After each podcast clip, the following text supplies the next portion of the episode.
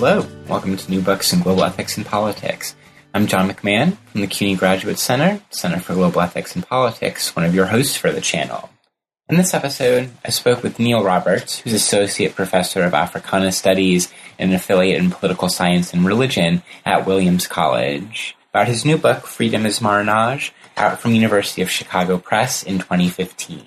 In this book, Roberts tries to think through the relationship between freedom and slavery, and liminal space or zone in between them, in order to articulate a new theory of freedom, taking off from the concept and practice of marronage, a mode of slave escape coming out of the Caribbean. This is a really fascinating, and complex, and kind of impressively broad book as it works its way through different historical periods, especially slavery and the transatlantic slave trade, colonialism and diaspora, and the Haitian Revolution, as a number of thinkers, both historical and contemporary, both from the traditional political theory and political philosophy canon and from outside of it. In the book and in our conversation, Roberts is working with thinkers such as Hannah Arendt or Frantz Fanon, but also thinkers coming out of the Haitian Revolution, and also with Caribbean thinkers such as Edouard Glissant, and American and African American thinkers such as W.E.B. Du Bois, Frederick Douglass, and Angela Davis. Our conversation, we talk about these different thinkers and Roberts' is reading of them. We talk about the different complications and theorizing and practices of freedom throughout history, and about the way that this kind of marronage or flight can be a post-Western theory and practice of freedom that offers a different, more process-oriented notion or method of freedom. I hope you enjoy the interview, and I definitely urge you to go out and buy and read this excellent book. And stay tuned for more episodes of New Books in Global Ethics and Politics here on the New Books Network. I'm now talking with Neil Roberts, who is an associate professor of Africana Studies with affiliations in political science and religion at Williams College. Neil, thank you so much for joining us on the podcast.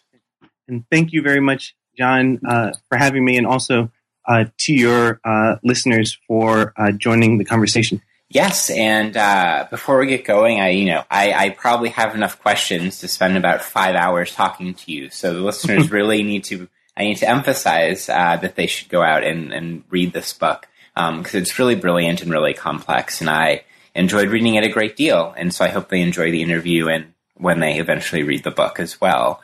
Um, so Neil, I was hoping maybe you could start by telling us a little bit about your own intellectual trajectory and how you came to write this particular book. Sure. Thank you for the question. Um, uh, I formally went to graduate school at the University of Chicago to study um, political science and specifically political theory, but uh, my intellectual formation might not necessarily uh, have led to that path. Um, I actually applied to undergraduate to be a chemistry major. Um, I did not end up um, formally uh, studying chemistry, but I actually see uh, great parallels between uh, what chemists do and also what theorists do. And so I actually studied uh, law and public policy for half of my undergraduate um, time at Brown University, and then uh, at the same time, I became very interested in what was then the Afro American Studies program that after my graduation became a department at Brown University. And so I did a dual uh, BA degree in um, Afro American Studies and wrote a senior thesis on the thought of Jamaican thinker Sylvia Wynter. And so I took a few years to teach high school. I taught um, during the nine months of the year uh, U.S. government and politics to seniors and freshman world history. And I also coach forensics or speech and debate. Uh, and uh, it was around that time that I got very interested in uh, the idea of uh, the idea of freedom, but it was nothing systematic. Uh, and eventually, when I decided I wanted to go to graduate school, um, I ended up applying and uh, and then getting into the University of Chicago, primarily to study with the late um, feminist philosopher and theorist Iris Marion Young. Uh, but that really began my uh, trajectory in terms of studying political theory. Um, but as you mentioned at the outset, uh, at Williams College, uh, currently I'm the chair of the religion department in which I teach courses on the philosophy of religion. uh, and then also uh, am a core member in Africana Studies and also teach political theory classes. And so my intellectual areas of interest, in addition to the, the thinking about the concept of freedom, really cut across uh, Caribbean political thought, African American thought, and um, particularly 19th uh, to 21st century uh, German and French critical theory. and so even though to some listeners that might seem uh, like different areas that are very divergent. Really, it's the, the, the concepts that I'm interested in, uh, such as freedom, and uh, those are the, really the anchors to, in some sense, bring together a series of thinkers and movements that um, conventionally don't necessarily get that type of treatment in one uh, in one space. And I think that you certainly accomplish that, and the book reflects that um, kind of multiple perspectives coming together. And if we turn to then maybe think about the book some more specifically, um, you kind of open the book by posing a couple of the central questions. Uh, one is a question about concepts of freedom that themselves can emerge from the experience of slavery. And then another one of the central questions is about the insights that are provided by examining the relationship between slavery and freedom. So, what is it about kind of those two questions that start to motivate what you're doing in the book? Yeah. So in terms of um, the context motivation um, for the book, uh, which connects to my intellectual trajectory, I began graduate school in um, fall of 2001. Um, I ended up, uh, at the time I was living in Washington, D.C., uh, and I ended up moving many of my belongings in the summer of 2001 to um, the south side of Chicago.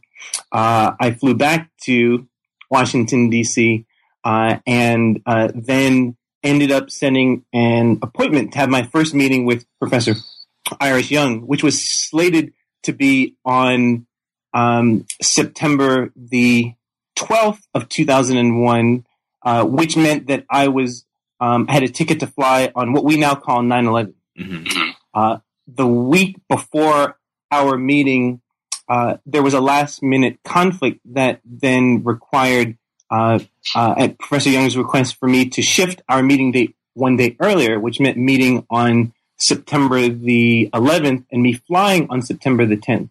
But the short version is my family didn't realize I made that change. And subsequently, uh, it turns out that if I had been on um, the uh, original flight slated for September 11th for one of the two planes in terms of the terrorist attack that then ended up uh, going into the Pentagon. The flight that I was supposed to be on was very close in that trajectory. Um, and it was really in the wake of that moment of, uh, of 9-11 where uh, I, uh, we were really wrestling with a series of frustrations that troubled me. One, uh, I was problematized by the discourse that suggested that were certain people who understood what freedom is or what unfreedom is, uh, particularly individuals in the West, and the so-called non-Western uh, world didn't understand or appreciate what freedom meant. A lot of this Manichaean discourse. The second, and this gets to your question in terms of the relationship between slavery and freedom, was I was also troubled that uh, for those who may have even tried to wrestle with the relationship between slavery and freedom in not only the modern and late modern period, but also in antiquity, uh, Afro-modern actors uh, and Afro-modern political thought uh, was very much absent in a lot of this uh, in a lot of this discourse. Uh, and uh, and finally, uh, to the question in terms of uh, the relationship between slavery and freedom, I was very interested in in some sense trying to rethink what many people take as a, a priori that in some sense whatever freedom is the conventional argument is that we're all born free and that whatever slavery is or the condition of slavery and experience of it it is something after some type of originary freedom. And so I very much wanted to turn that last proposition uh, on its head. Uh, and furthermore, I mentioned this uh, in the book, is that uh, John Hope Franklin, uh, who many um, believe was uh, really one of the main figures in terms of providing a framework for the academic study of what we now call African American studies, but also the study of various forms of slavery and slave societies, published a very important um, work uh, uh, uh, from slavery to freedom that, on the one hand, garnered much attention in the study, particularly of New World slavery, but had an ironic um, result of actually reifying the sense in which freedom and unfreedom were very much posed as static um, as static conditions and poles. And so I became very interested in trying to explain uh, what um, uh, what it seemed to be where many of us actually are situated is in some sense in the area in the, what Homi Bhabha calls the interstices or Cornel West calls being in the funk, right? So many of us are in the middle, struggling either to achieve the free life or falling out of grace from the so-called imagined free state. And it was that problematic that I wanted to wrestle with. Again, keeping the the uh, dialectical discourse between slavery and freedom, but actually, in some sense, trying to push against this idea that slavery and freedom are, are static conditions and focusing on that middle or liminal area that is really very much the, the, the, the basis of the uh, of the book. Right, and then to do that, then is you know the turn to the concept and practice of marronage. So I was hoping you could uh, maybe give us a sense of the etymological and historical and colonial background um, to help us kind of understand this this idea of what marronage is before we move forward. Thank you for the question. So the term, the actual term Marronage, uh, which has different spellings, but the um, the spelling that I use overwhelmingly is M A R R O N A G E, uh, is a French word that is a noun uh, that uh, the literal translation is flight. Um, the term, in terms of uh, the etymological origins, are referred initially to um, Spanish feral cattle on what was called the island of Hispaniola, which are the contemporary polities of Haiti and the Dominican Republic. Initially, they referred to Spanish feral cattle that then fled uh, to the hills. Subsequently, the term then referred to uh, indigenous populations on the island of Hispaniola who uh, were laboring on uh, on plantations, who then tried to flee uh, to the hills, and then subsequently, with the importation of African slaves and the beginning of what we call uh, the transatlantic slave trade to enslaved Africans, uh, who then fled to the hills and the marshes and swamps to try and create autonomous communities. And and and the actual term marronage at that moment came into being in the uh, in the 1530s. Marronage historically, meaning not only in the period of the 1500s through particularly the 19th century, uh, and also in con- in contemporary discourse by particularly historians and anthropologists, usually is described in two forms. The first, what is called petit marronage, and the second, grand marronage. Petit marronage refers to individual acts of flight. So imagine uh, a slave during the period of plantation racial slavery who then fled uh, a plantation for an hour or 10 hours, whether that was to attain some type of temporary sustenance for oneself, whether that was potentially to organize uh, uh, a potential uprising across individuals at another plantation, uh, or potentially to consider uh, running away as a fugitive, right? Individual episodic acts of flight.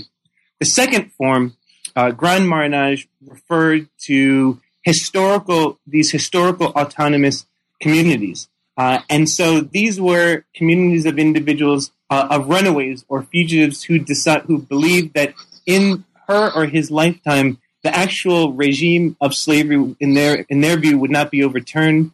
Uh, and so, how could one actually create a community uh, with forms of rules and regulations that operated outside of the uh, of, uh, of a slaveocracy, and yet. Uh, and so these are the, if this makes sense, these are the, the, the two conventional uses. Now, here is where things get a bit tricky, and this is really where my book is making an intervention, not only in terms of how we think about freedom, but also pushing against uh, really centuries of historiography on how marronage is on how marronage is used.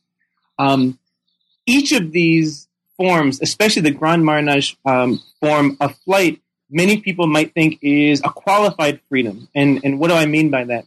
What we know is that in the historical records in the Caribbean, in uh, the longest standing Grand Marronage maroon community, uh, Palmares in Brazil, and many other spaces, uh, the uh, general pattern uh, of would be colonial powers would try to invade the territory, and then they were repelled.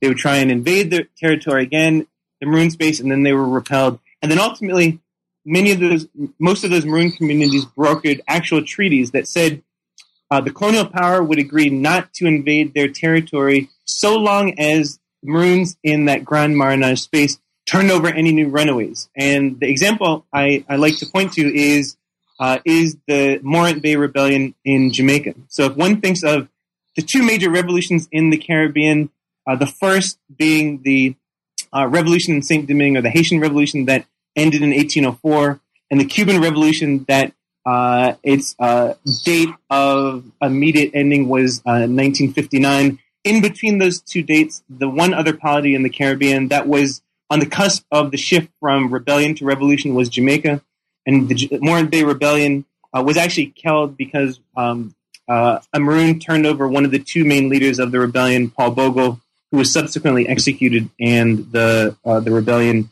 was squashed. So you might say, and your listeners may say, well, why are we even talking about Marronage in the first uh, in, in, in the first case? Here's where I want to try and at least convince you and listeners to at least think with me. If we go back to my earlier remarks of of thinking about how can we look at the relationship between slavery and freedom by actually thinking about that middle liminal area.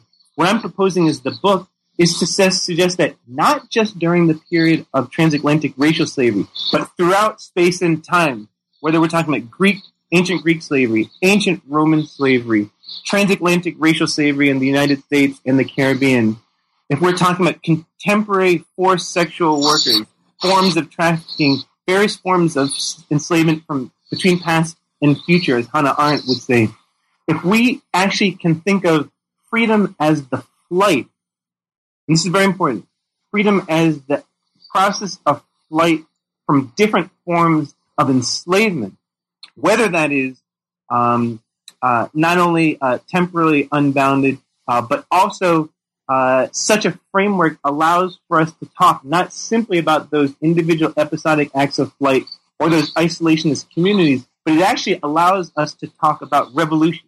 Uh, and so, uh, to, what's very important for you uh, for you all to understand in this framework is perhaps one of the most controversial claims of the book, where I make an argument that um, we're actually all born enslaved.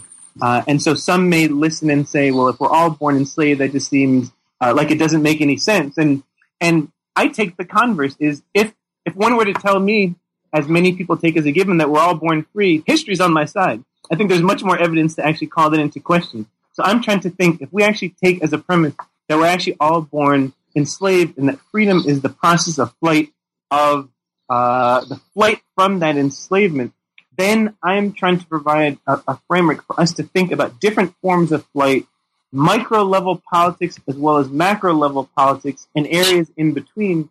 Uh, and in this respect, and this is why I say in the, in the introduction to the book that the idea of freedom as Marronage is not anti-Western, right? It's post-Western, right? It's something. It's a it's a framework that's meant to actually be able to put different intellectual traditions with their particularities into conversation uh, with with one another. And so, uh, hopefully, that beginning framework lets us begin to get into um, the, the, facets of the uh, of the book. But that's that's that's that's a that's a bit of the not only the etymology of the term marronage, but also the ways in which um, I'm trying to have us expand the framework. And I'm happy to talk more about the stakes of expanding that framework uh, in a little bit. Yeah, that's excellent. Thank you. Um, maybe something we can do next is I mean, one of the things that really struck me and reading the book as a whole from kind of this opening framework you're setting up moving forward is the emphasis on movement, on flight as movement, in contrast to, you know, what you often describe as kind of more static or inert understandings of freedom, you know, in the Western political, theoretical, political, philosophical tradition. Um, why is movement so important for thinking about the relationship between freedom and slavery or for thinking about this kind of liminal space that you're really interested in trying to get at. Thank you for, for that. Uh, so, one of the claims I make at the outset of the of, the book uh, is that uh, there are different dimensions to flight uh, that involve a, a, couple of those dimensions um, you already mentioned. Uh, one is the question is, is, is distance. The second is movement, the pillar that you just mentioned, uh, but also uh, thirdly the notion of property in, in in its multiple dimensions, and also the issue of purpose. Uh, I argue in Freedom as Marronage that the Western tradition of political thought and philosophy, uh, in terms of thinking about freedom, can be thought of in terms of two streams. The first we can call negative, and the second positive. The negative tradition uh, is encapsulated in different notions such as uh, the idea of freedom is non interference, going all the way back to Thomas Hobbes' Leviathan in 1651 through uh, Sir Isaiah Berlin's mid 20th century, uh, two concepts of liberty. Uh, two also uh, not only Republican but neo Republican thinkings on freedom that talk about freedom as forms of non domination. Uh, so both the idea of freedom as non interference and non domination in their different articulations talks about uh, ways that an agent cannot be coerced, but it doesn't tell us what type of world we want to live in. So the negative tradition on the one hand. The positive tradition in Western political thought can be understood in different modalities, such as the idea of self mastery or the idea of participation that Hannah Arendt uh, advocated for in her various works, to the uh, ideas of plurality or uh, Rousseau's notion of the general will. These tell us facets of what type of constitutional order uh, individuals and collectives want to live in. They tell us about how we may be active in the political life, but they don't tell us what type of world we want to move away from. And so, to your question of, well, why is not just marronage, but why is the idea of movement, right? Uh, and the idea of flight important is that these two poles, these new, these negative traditions uh, and positive traditions, take as a given not only that whatever freedom and unfreedom are that they're static, but they also take as a given that they don't have much relation to one another. And so, what I'm trying to orient readers with, with the idea of marronage, of which movement distance, property, and purpose are integral to this understanding is to suggest that there is a way to actually connect these two uh, these two frameworks. Um, one thinker who um, I believe has attempted uh, at one point in, uh, in, in his career to try and unite these two poles uh, is Orlando Patterson, a Jamaican uh, kind of famed Jamaican thinker who for several years has taught at Harvard University. Um, and Patterson's early work um, that many readers in North America aren't familiar with. For those uh, in the Caribbean, many people know Orlando Patterson as a novelist, right? Um, author of The Children of Sisyphus, which was the, one of the first novels on the Rastafari movement, um, but also his early work was on the sociology of slavery in Jamaica. Many North American readers know Patterson uh, most famously in 1982 with uh, a book called Slavery and Social Death, uh, and then subsequently uh, in a book called Freedom Volume 1, Freedom, Freedom in the Making of Western Culture. And so Patterson did try and attempt in his body of work to in, in, implicitly unify those poles, but there is a fundamental difference between the idea of marronage and particularly Patterson's idea of social death.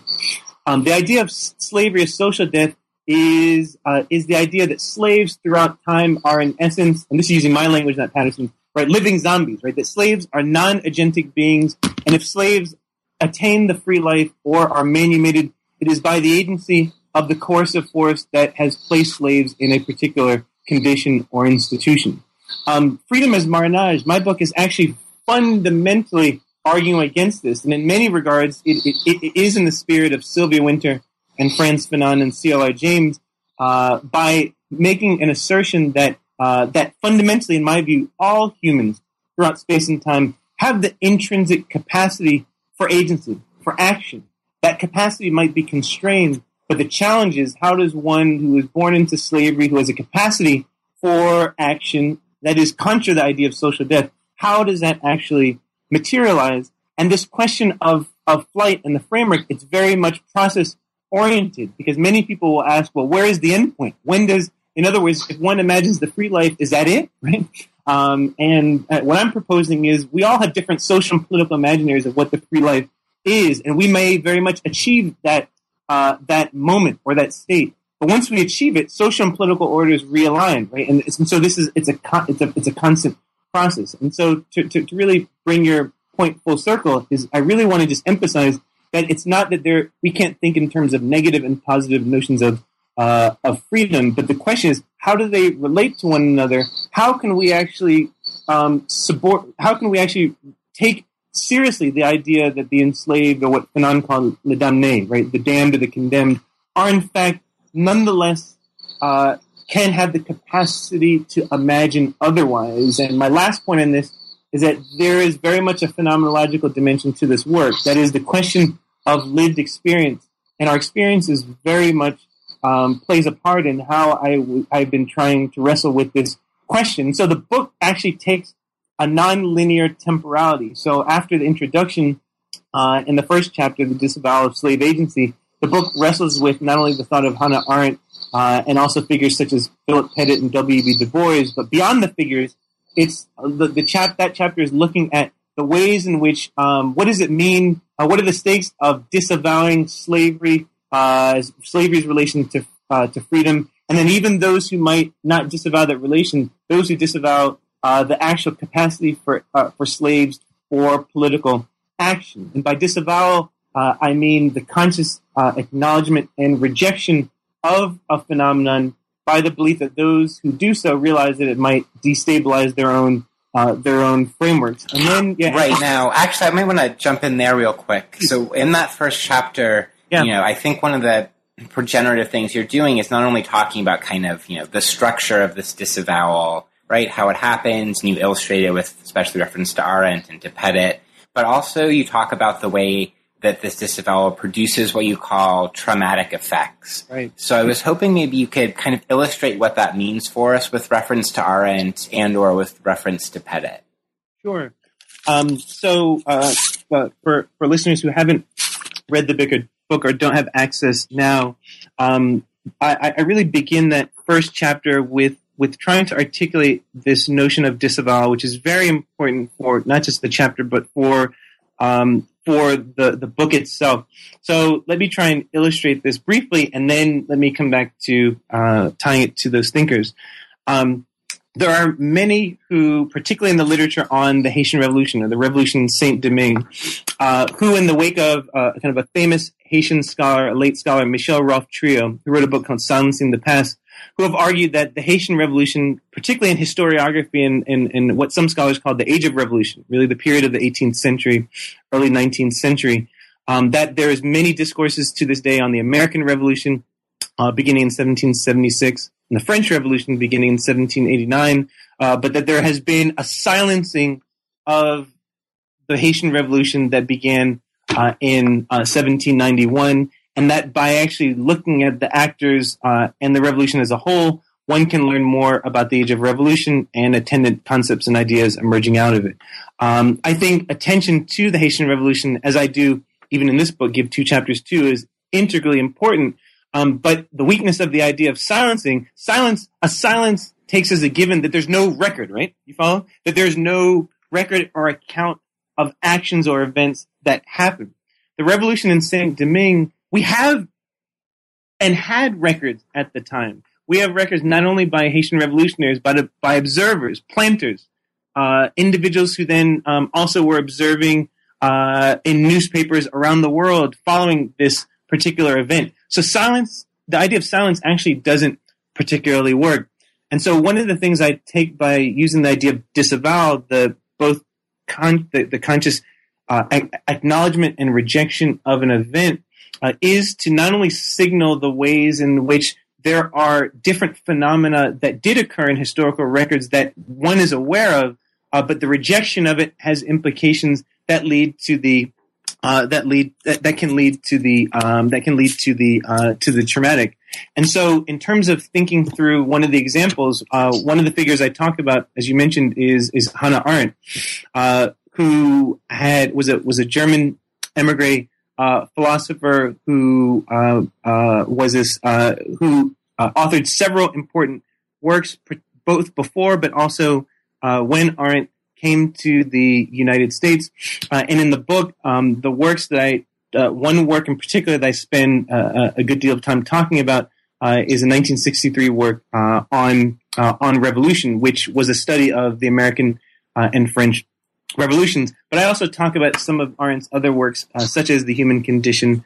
and certain lectures that some published, some unpublished. but one of the striking facets of Arendt's work is that is this question of of slavery. And Arendt is a is a good example of an individual who does not silence slavery in on Revolution and also various other works by uh, by Hannah Arendt, who before that moment, especially in works such as The Origins of Totalitarianism, uh, in that second famous part of the origins of totalitarianism in the early 1950s, where Arendt was trying to think of how does actually race and slavery, how can we actually think about race and slavery in relation to the phenomenon of concentration camps and right the final solution with Jews uh, and the Holocaust was very attentive to uh, was very attentive to notions of enslavement. But when it came to transatlantic racial slavery, Arendt uh, is, is is really a case in point with regards to this issue of traumatic effects.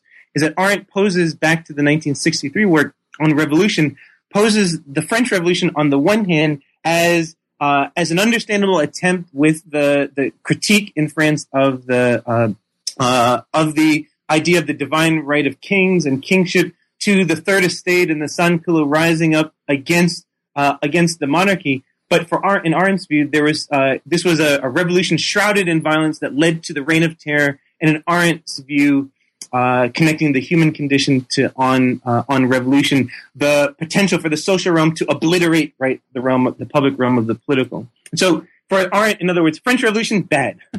it, this the, the, American Revolution in on Revolution ends up being uh, uh, presented with Arendt as the found what she calls a constitution of freedom. This was a revolution that to, was to be admired. This was a revolution that took lasting constitutional principles and participation seriously. And for Arendt, this was a revolution that was without violence. Now, there are two big problems with that framework. The first uh, is that the American Revolution and the aftermath uh, was without violence. But the second, most importantly, which Arendt actually writes about, but only uh, to a degree, is that this was a republic, uh, as Roger Smith and others have talked about in Civic Ideals, of a republic that was founded on right the enslavement of New World uh, Africans, and slavery was integral right to the founding of, uh, to the United States.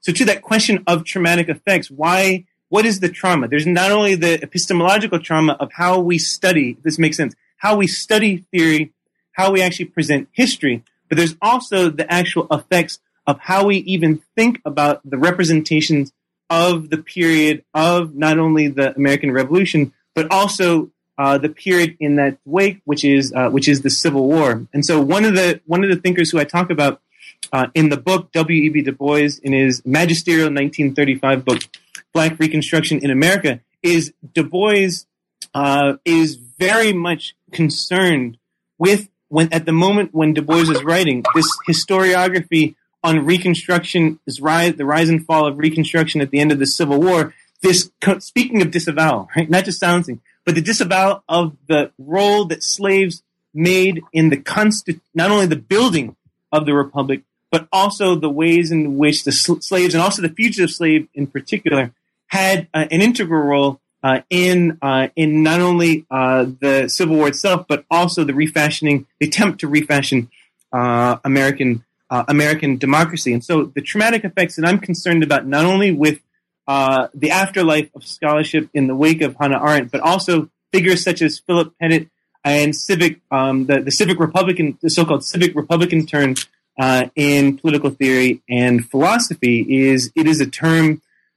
these are these are different movements that have introduced very interesting concepts, but uh, either the institution of slavery was disavowed in Arendt's case, or in Pettit's case, and also civic Republicans, who very much, to be clear, take slavery, especially in the Roman world uh, and in the neo-Roman world, uh, to be very central to what liberty means, but but but really do, not talk at all about what does it mean for slaves themselves, or what I call slave agency, slaves themselves to be uh, agents of uh, agents of, uh, of change. Uh, and and my argument in terms of traumatic effects is that we see the afterlife and we see the effects of the failure to take uh, these seriously. Not within this is not an idea to be within the halls of academia. I see these effects as something that are very much at the fabric of our current moment from Black Lives Matters to the social unrest in South Africa uh, to many uh, to many um, struggles that we are facing in uh, in this late modern uh, this late modern modern present. So, uh, and I could give different examples, but really the, the point I want to make is is the last big point I want to make is that that my argument is not to then simply say, well, Arendt is unuseful. Philip Pettit and civic Republicans are unuseful. In fact, central to the book is very much a reconstruction of certain principles of, uh, uh especially in Arendt's case, um, of this idea of this distinction that Arendt makes, which I think is very useful between liberation, right, the release from one's chains, and the constitution of uh, of of, uh, of lasting constitution of freedom or founding constitutional principles and the acts that would lead to the lasting of a of, of a polity. In Arendt's case, she believes that liberation and the foundation of freedom are two separate dynamics. Uh, what I try and do is actually bring those uh, different ideas together, and it, and this is why uh, the chapter on Frederick Douglass, mediated by Hannah Arendt and Samuel Taylor Coleridge, is important because I really see Douglass um, as someone who, again, speaking of the atemporal, uh, the, the nonlinearity of this book, uh, that Frederick Douglass, before Arendt, uh, in the 19th century, was actually very much um, getting at, was trying to articulate um, a framework to bring in liberation, dynamics of liberation and the foundation of freedom together. And he also gives a framework as someone who himself was uh, was not only born enslaved but also experienced uh, very harsh realities of chattel slavery and the struggle to extricate himself from it uh, about this uh, uh about uh, about that the importance of that liminal area as giving as informing uh, the abilities not only collectives um, to usher in the free life, but also individuals ourselves. And one point I realized that I did not make that I'm not mention between the distinction between marronage and the concept of slavery as social death. The concept of slavery and social death fundamentally rejects the psychology of the slave as having any impact in the decision making um, actions of uh, of the damné.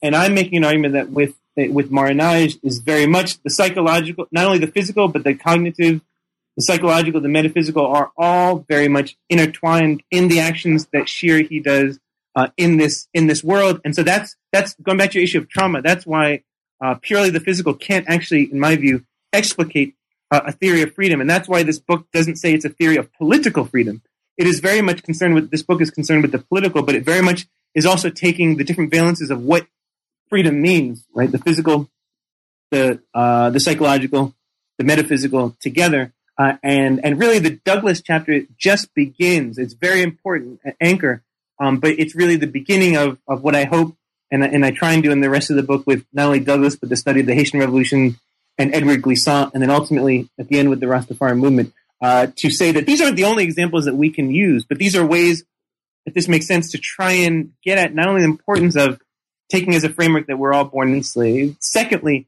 um, taking uh, uh, taking heed that this the notion of disavow, disavowing slavery and slave agency uh, has traumatic effects, and then to say, well, if that's actually true, then well, Roberts, show us. And so, in essence, that's what I try and do for a good part of the rest of the book is to demonstrate that if I at least have people's attention, whether or not they even agree, agree with me at that point, to then actually really do the hard work of uh, uh, of actually uh, demonstrating um, the stakes of uh, of all of what I've just said.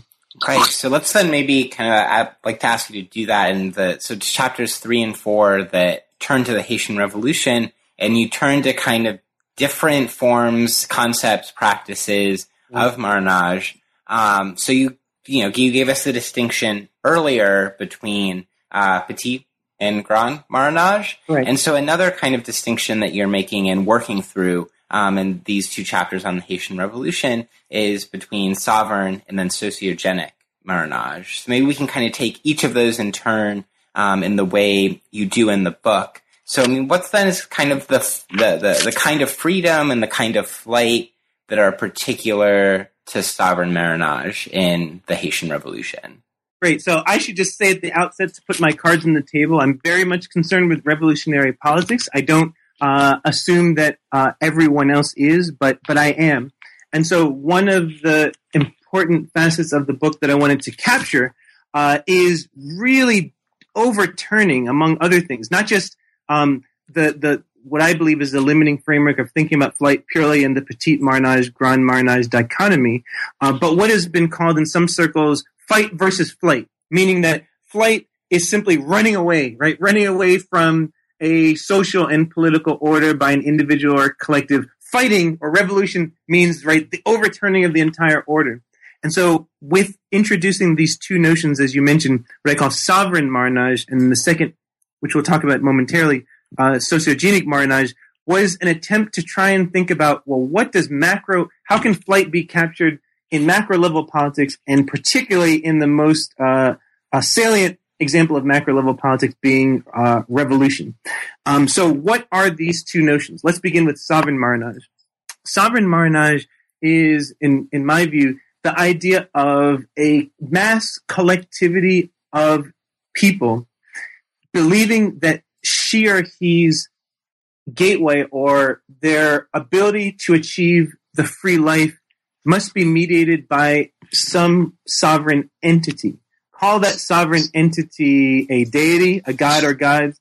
Call that sovereign entity a, for instance, political leader.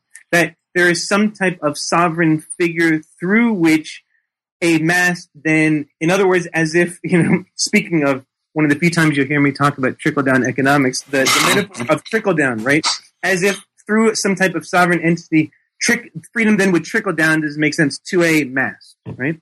And how I try and um, demonstrate this notion of sovereign marronage is through um, looking at the Haitian Revolution. And the first thing that I begin with in the first of the two chapters on Haitian Revolution, without giving a, giving it away for the readers, is to I think fairly uncontroversially suggest that for those who are even you know might be even minimally familiar with the Haitian Revolution, if one says Haitian Revolution and freedom, there's one name that just comes up: Toussaint Louverture. I mean, it's just, and that's not just in the 21st century. That is even in the moment in which Toussaint was um, was alive. And so I, I really should say, and so in some sense, the book might kind of, um, you know, there, there may be people in some of the Haitian revolutionary scholarship that that might not like the representation, but nonetheless, what I say is Toussaint was an amazing um, stra- uh, strategist, an important figure.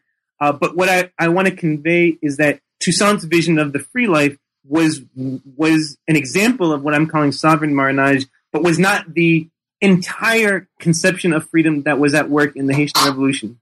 And so, what I try and uh, what I try and do is to not only articulate the um, uh, the context of the revolution in Saint Domingue that began uh, in uh, in 1791 in a voodoo ceremony, which is very important to understand. It began in the hills, right?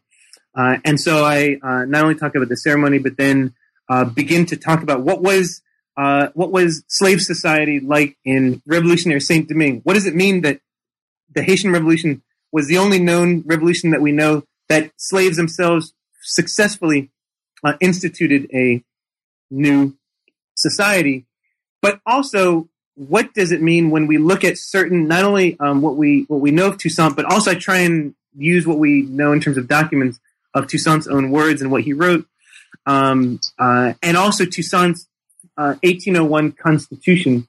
Um, and so one of the things I do is not only talk about the great benefits of, of, of what Toussaint was advocating in terms of trying to, uh, in, terms of being a revolutionary rather, uh, but also I call Toussaint a cosmopolitan nationalist. Ultimately, Toussaint's vision of post-revolutionary Haiti was one in which um, that post-revolutionary um, that post-revolutionary polity would still have cosmopolitan ties to the to Haiti's colonial power, France. Uh, in fact, in his constitution, uh, Toussaint says uh, uh, to be free is to be free in French, uh, or to be Haitian, right? Is to be free in French. and so I, I, I complicate the implications of that, and perhaps it's not surprising that Toussaint, in his attempt to want to have a cosmopolitan vision while imagining local self determination in the imagined post revolutionary republic, uh, was uh, betrayed by um, Napoleon Bonaparte uh, and captured and then taken to France and uh, and died in the Jura Mountains.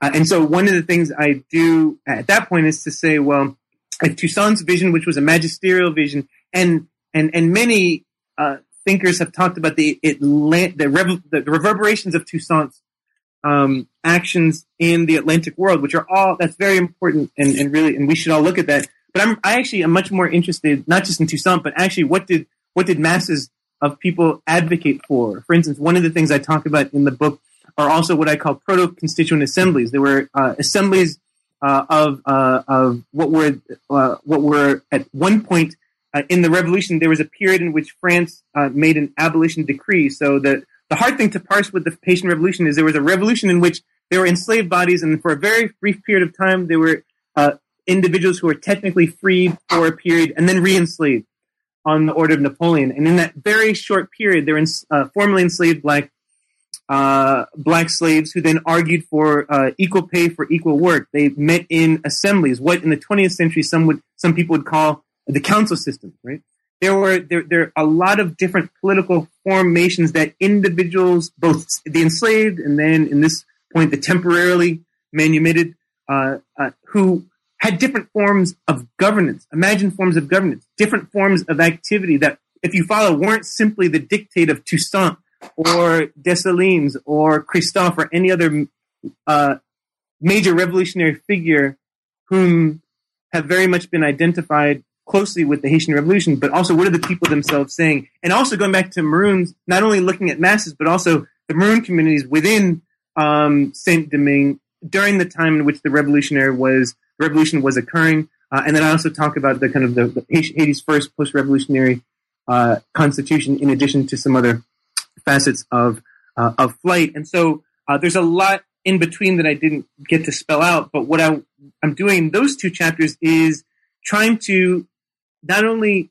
invite all of us to think about this third major revolution uh, that is was going on during the age of revolution, but also to think not only with but beyond the figure of Toussaint um, Louverture that then allows us to get at what I call socio uh, sociogenic Marronage, um, which is the idea of the structural and the political and social reordering of a uh, reordering of a uh, of a society. Uh, and so I look at this through um, notions such as naming. So I talk about just what do we mean when we name, right? Just not particular to Saint Domingue, but just uh, across time. What do we mean by the act of naming?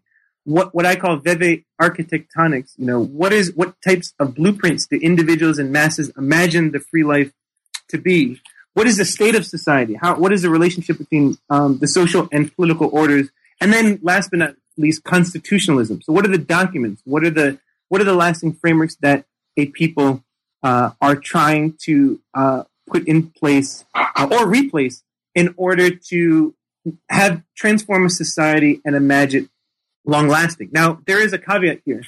Um, we we already discussed at the outset that this is a framework that doesn't believe or doesn't take as uh, as as part of its um, framework that there is um, a fixed beginning and a fixed end. So one may say, if you achieve, you know, so in terms of sociogenic marronage, if a mass, an individual in a mass achieves the so-called free life that one had a blueprint for, is that it? Right? Um, and my retort is, let's even just look at the case of America. If I were to say a series of dates, 1865, the end of Reconstruction, the 1920s, the 1930s, 1945, 1963, the election of Barack Obama 2008, and other lists. Already probably in your head and the head of the uh, listeners, you're already probably imagining these different junctures between the Civil War till after the election of the first African American president that certainly reflect what W.E.B. Du Bois called in the Souls of Black Folk uh, the, the, the meaning of progress. But once in each of those moments, there were different imagined senses of what the society could and should be. And there are certain moments in which uh, they, there was achievement, such as the end of the Civil War. If one is, their view is from the perspective of the North, I imagine, versus the Confederacy. Um, and yet the polity then restructured, and there were different challenges. With the rise of Reconstruction, uh, there were the uh, as the Freedmen's Bureau was put into place and the Civil War amendments, there was attempts to re, uh, to integrate blacks into the body politic, and then there was the fall of Reconstruction and, and the emergence of what we call Jim Crow. And then why I want to come back to Black Li- the Black Lives Matters movement uh, and the current conjuncture, where it is not a contradiction to acknowledge different forms of progress that were imagined at a particular period of time, and then look at our current moment and see the dehuman, the ongoing dehumanization of black and brown life, the uh, the the ways in which there is, if one wants to look at the relationship between citizen, between state, uh, civil society, uh, and the private sphere, how there are tensions still to this day between these different areas, and the different rhetoric and also blueprints of what individuals and masses believe freedom should be or freedom needs to materialize. Um, that these are ongoing struggles, and this is why I believe that uh, that fundamental to that notion of struggle, that, that, that struggle is central to freedom. That that uh, that flight really the on the perpetual n- nature of flight can account for progress, but it doesn't mean that that that we uh, that we fix uh, we stay at an end. And something that I do want to mention, which is that of the thinkers in um, Western political thought uh, and also in Euro- uh, European political thought in the modern period, who has been most influential uh, in my work is um, is Jean Jacques Rousseau. And so, in many regards, I think Rousseau within the social contract tradition, who could be considered an anti-contractarian contractarian, very much was uh, during his time trying to actually think more than others about not only the relationship between slavery and freedom, but also this the the, the, the liminal spaces between those uh, different moments. And Rousseau also had an insight that is compatible with the idea of marronage, is that even if one were to achieve the free life, one can then fall out of grace from that, right? So we see that from not only the discourse on political economy uh, and also the discourse on inequality through the social contract and Emile, and then his late works, and also his own period as a fugitive. Um, that you see Rousseau trying to articulate this this slipperiness. Uh, our the biggest distinction between Rousseau and myself is that Rousseau takes uh, as a belief that we're all born uh, born free, and so um, there is that kind of small big quabble.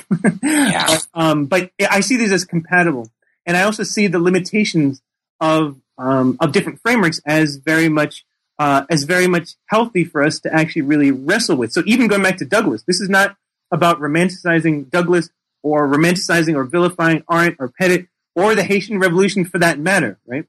This is about how can all of us who are still, myself included, really trying to wrestle with perhaps one of the biggest age old questions what does it mean to be free?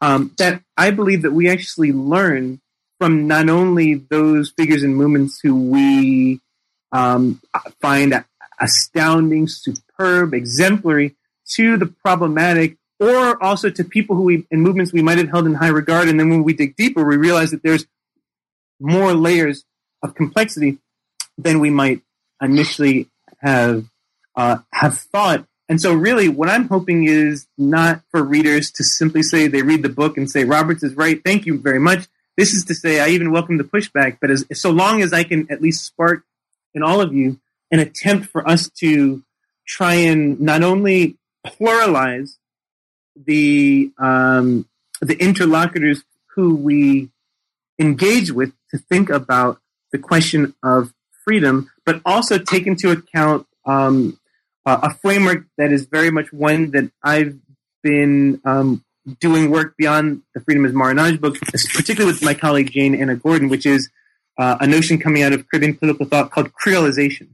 Uh, and creolization is not simply um, the notion of uh, mestizaje or hybridity uh, or simply mixture, right? Creolization is the idea of not simply putting element A and B together and getting a result, but it it's about how do two or more elements and entities that come into relate contact with one another, not only what immediately comes out of that interaction, but what is the, what are the dynamic forces and novel and new uh, modes of being and doing that emerge out of that um, out of that moment that are constantly transforming. And so the idea of creolizing political thought as a as a as a gerund, right, as an active form, not just an inert noun, but creolizing, right? The process of creolizing the political that isn't completely captured in the movement of what has been known recently as comparative political theory, right? Where someone says, well, how, how can we put Plato, for instance, in conversation with um, Mao Zedong, for instance?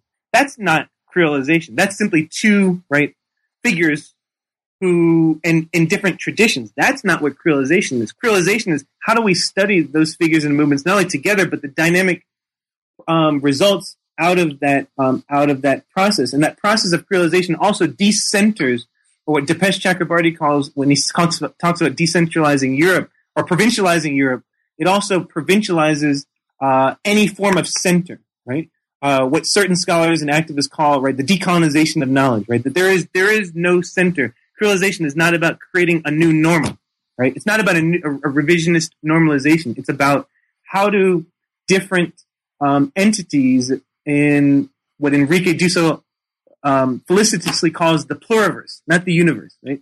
The pluriverse. In a world in which there are multiple attempts at answering these important questions, what comes out of this conversation? And you know what? We can't do it all. We can't put everything in conversation with um, with everything, but we can, I think, uh, begin to really open up our epistemological blinders, right? The blinders of knowledge, uh, to really try and get at uh, much more comprehensive understanding of what it means to be free and why slavery and slave agency is so critically important to that narrative, right?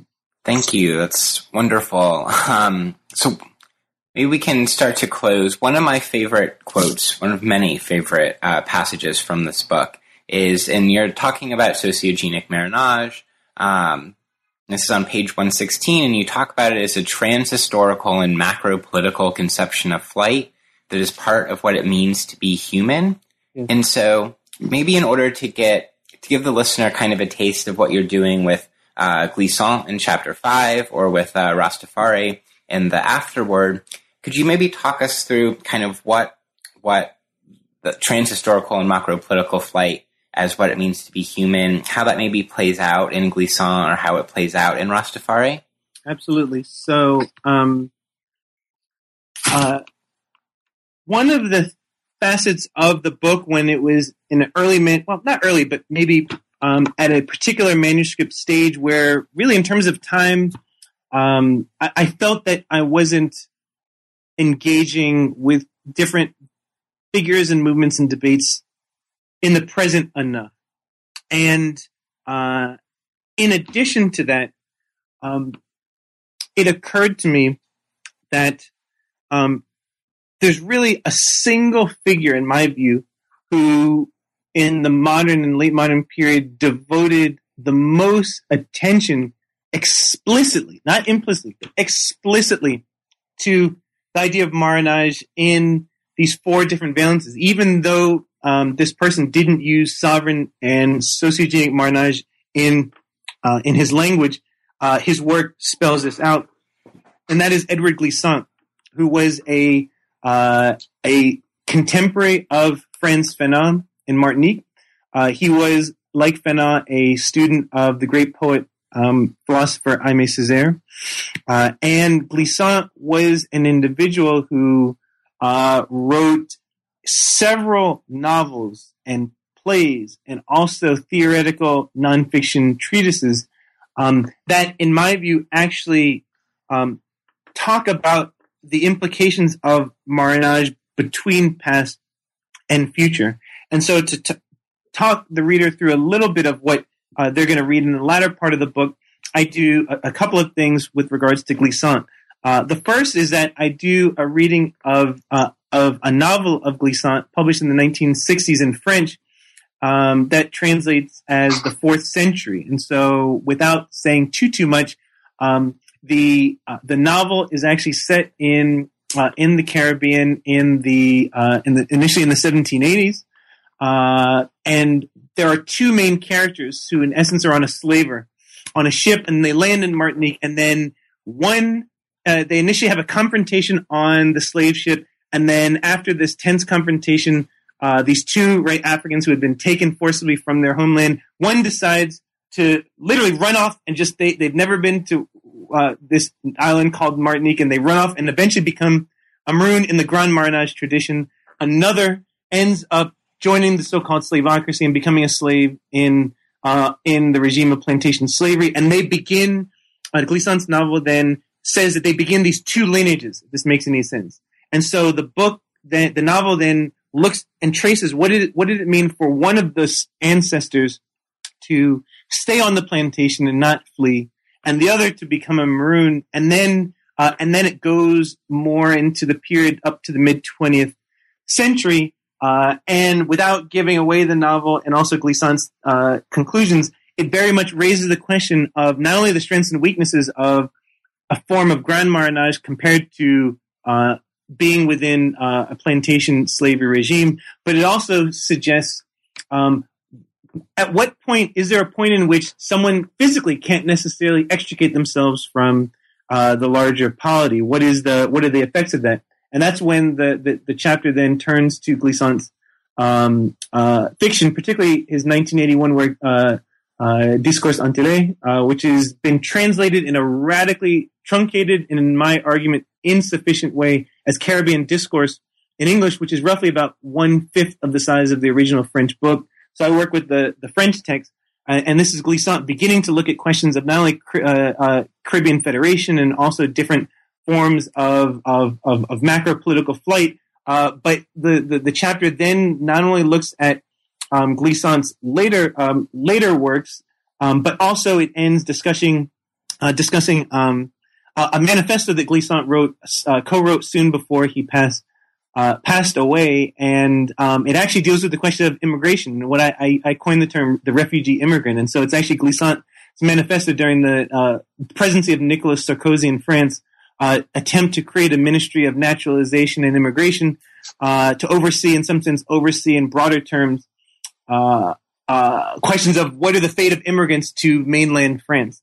Uh, and so through those and some other unnamed texts that I engage with, I try and look at Glissant as someone thinking about in the 20th and 21st century. Well, why does marronage, uh, why does Marronage matter? It should matter to us because this is not something that is about the 1500s and the 1700s and the mid 20th century, but this, the idea of flight is with us, right? Even in the 20, uh, in the 21st, uh, and uh, and so and so on the one hand, that's the glissant, uh, and then the afterword is very much um, a prologue, a short, uh, not, very long, but a prolegomena to um, the next book I'm I, am finishing right now, um, and so the afterword is on the Rastafari movement, and so I look at the Rastafari as a as a as a as a faith and a movement that avowedly uh, considers himself a maroon movement.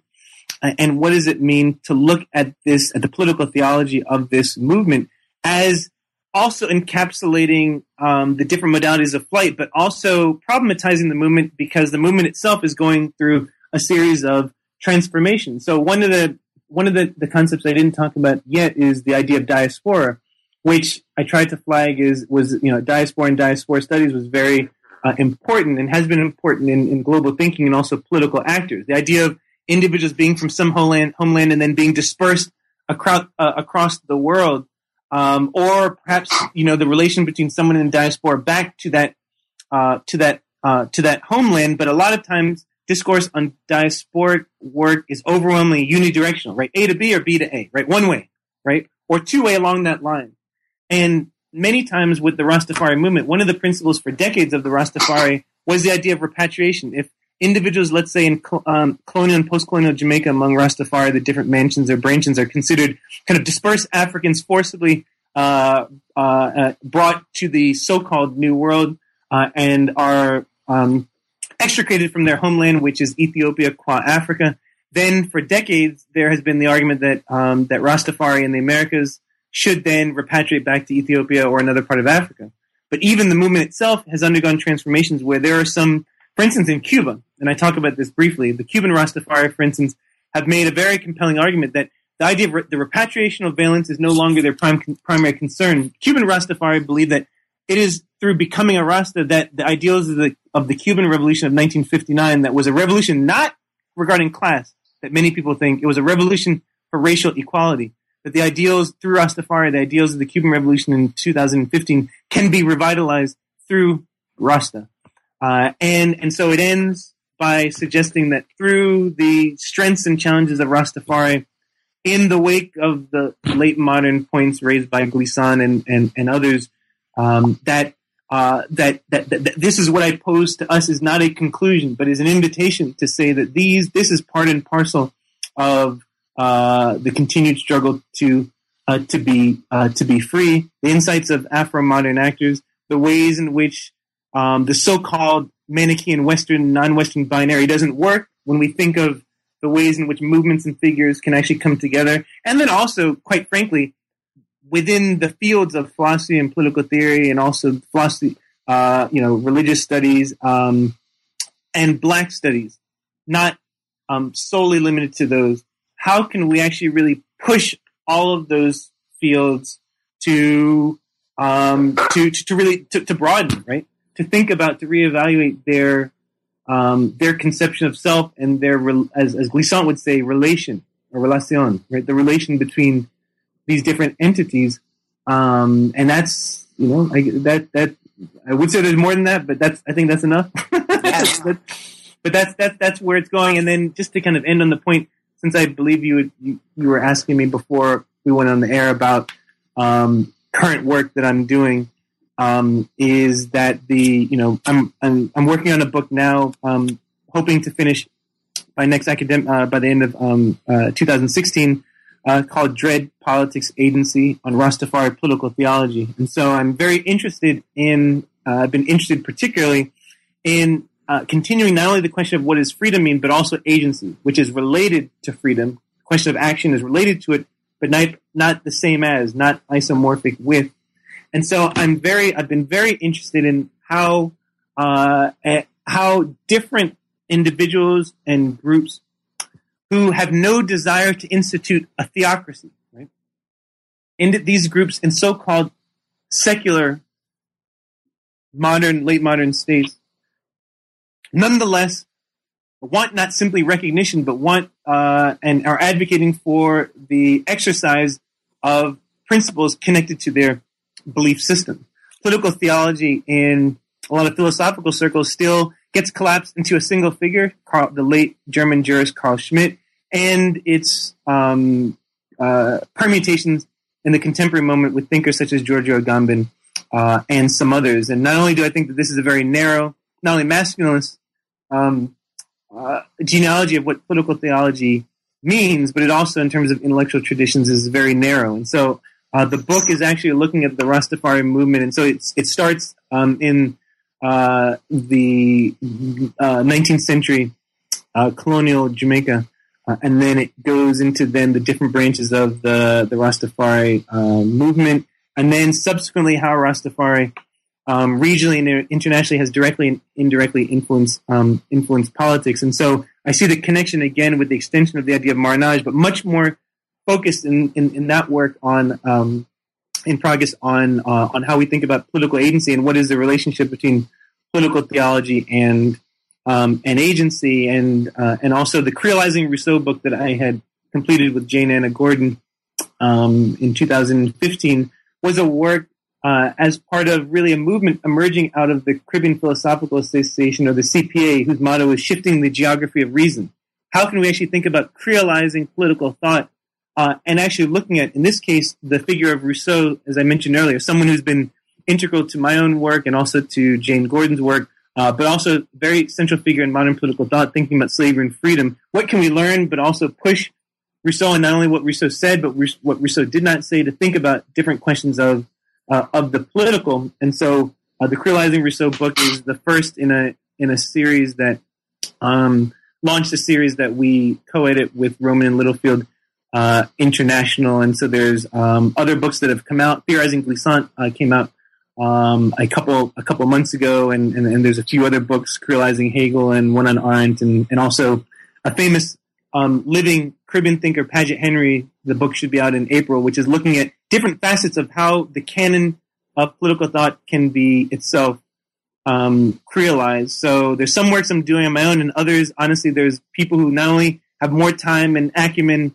in certain areas to to spell this out, but it really is part of this Caribbean Philosophical Association mission to try and um, really, really, as, as as as we believe, shifting the geography of reason, uh, and, and and hoping that can be a reservoir for uh, for those to not just think in our time. We have to think just like questions regarding the environment.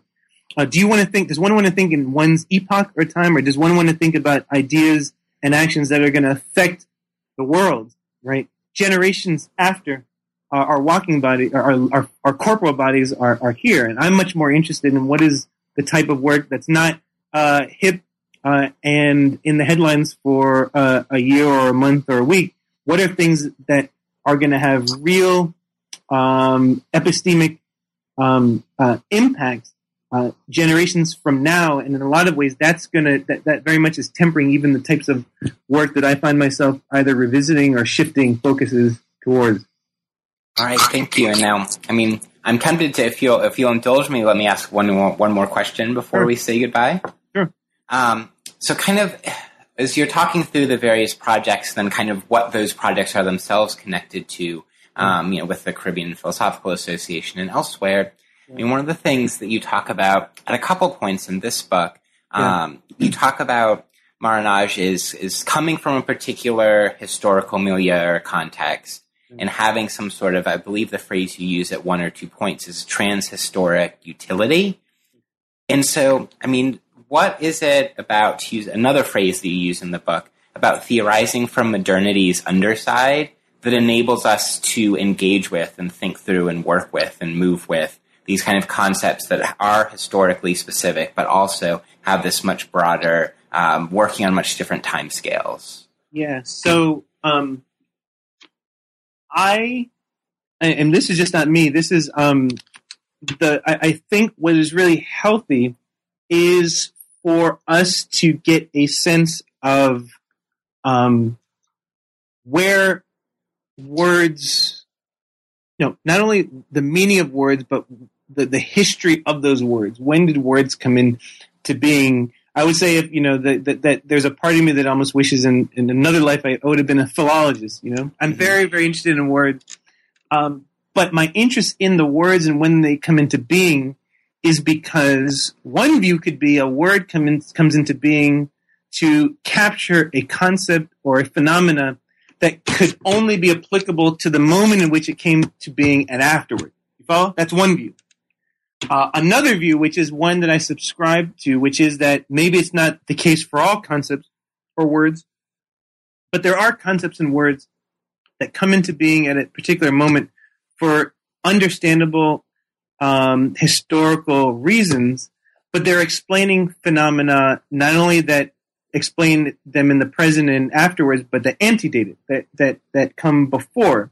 So if one thinks of, for instance, the word genocide or totalitarianism or marronage, all of these are words that can be dated, right, to specific periods. But one can then look at these phenomena and say, you know what? Before the period of the 20th century or before the period of the 1530s, this phenomenon of flight or what we call genocide or totalitarianism existed, right, in the world. And fortunately or unfortunately, depending on the word or term, uh, may also resonate in the contemporary moment and into the into the future. And so, when I mean what I mean by transhistorical utility is that um, what I'm suggesting is even though Marronage comes into language at a particular period, I really want to invite readers uh, uh, uh, readers to to think about well, what are the ways in which if we were to actually take this heuristic as something that could be applied across time, how can people not just in ancient Greek or ancient Roman slavery, but also whether it's the Zanj in what is now considered Iraq or various other societies that even predate the other ones. How d- does that phenomenon of marronage and its different modalities, or any of them, hold? And if it does, how can that help us to understand those periods better? And then also through our current um, moment and into the future. That's what I mean by the transhistorical utilities. I think that there are.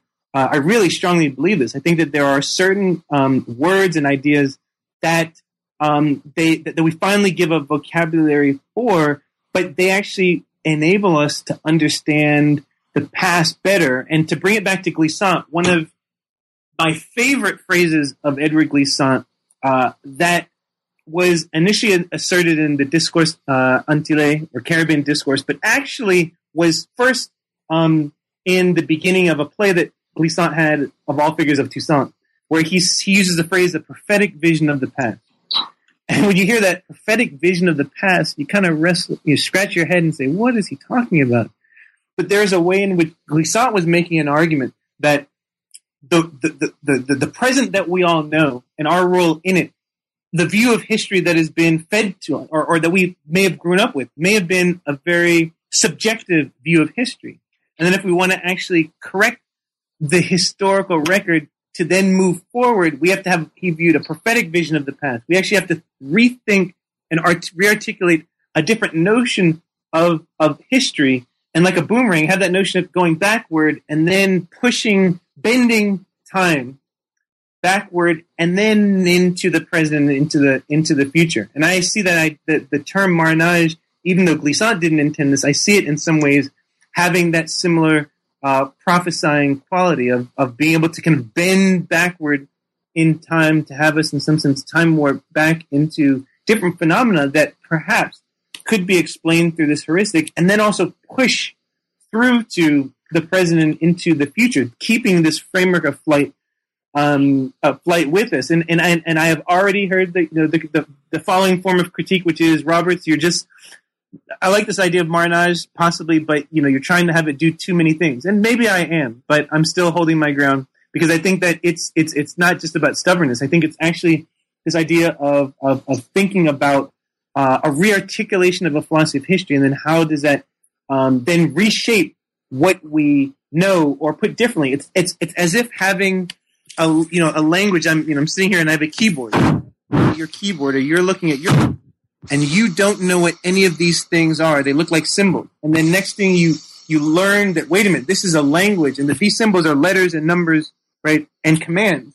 Then your entire not just your present, but your past, when you didn't know that language, you might have thought something was scribbled on the wall when in fact that was a language. You follow? And that that then ends up, um, uh, if we meditate on those, um, it potentially can mean that we need to reshape how we thought about the past uh, and how we think about other moments in time. And, and so I really am very much, while informed by analytical and continental traditions, analytical philosophical traditions that want to dehistoricize, uh, that's not this type of book. So readers should be forewarned that I'm very much attentive to not only those kind of analytical traditions that might want to take work outside of history, but I really am uh, embedding this in history that is not the Cambridge School of Political Thought, which is a version or a genre of history. That is not historical studying political thought to core. Right? That is a version of it. And this is simply just saying, well, maybe we need to look at all another optic and conversation and, and see what, you know, see what, see what happens. Maybe it means taking a middle ground or, or going into another vista that has been uncharted. And I would certainly welcome that if that's the upshot of um, people engaging with, with the concept. All right. Well, thank you for that, that imperative and that challenge, and thank you for this book, and, and thank you for coming on to the podcast. I really appreciate you spending some time with us. Yeah, and thank you, John. I really um, appreciated this, and, and thank you to all of those listening, and look forward to hearing any form of feedback that uh, anyone has. All right, thank you.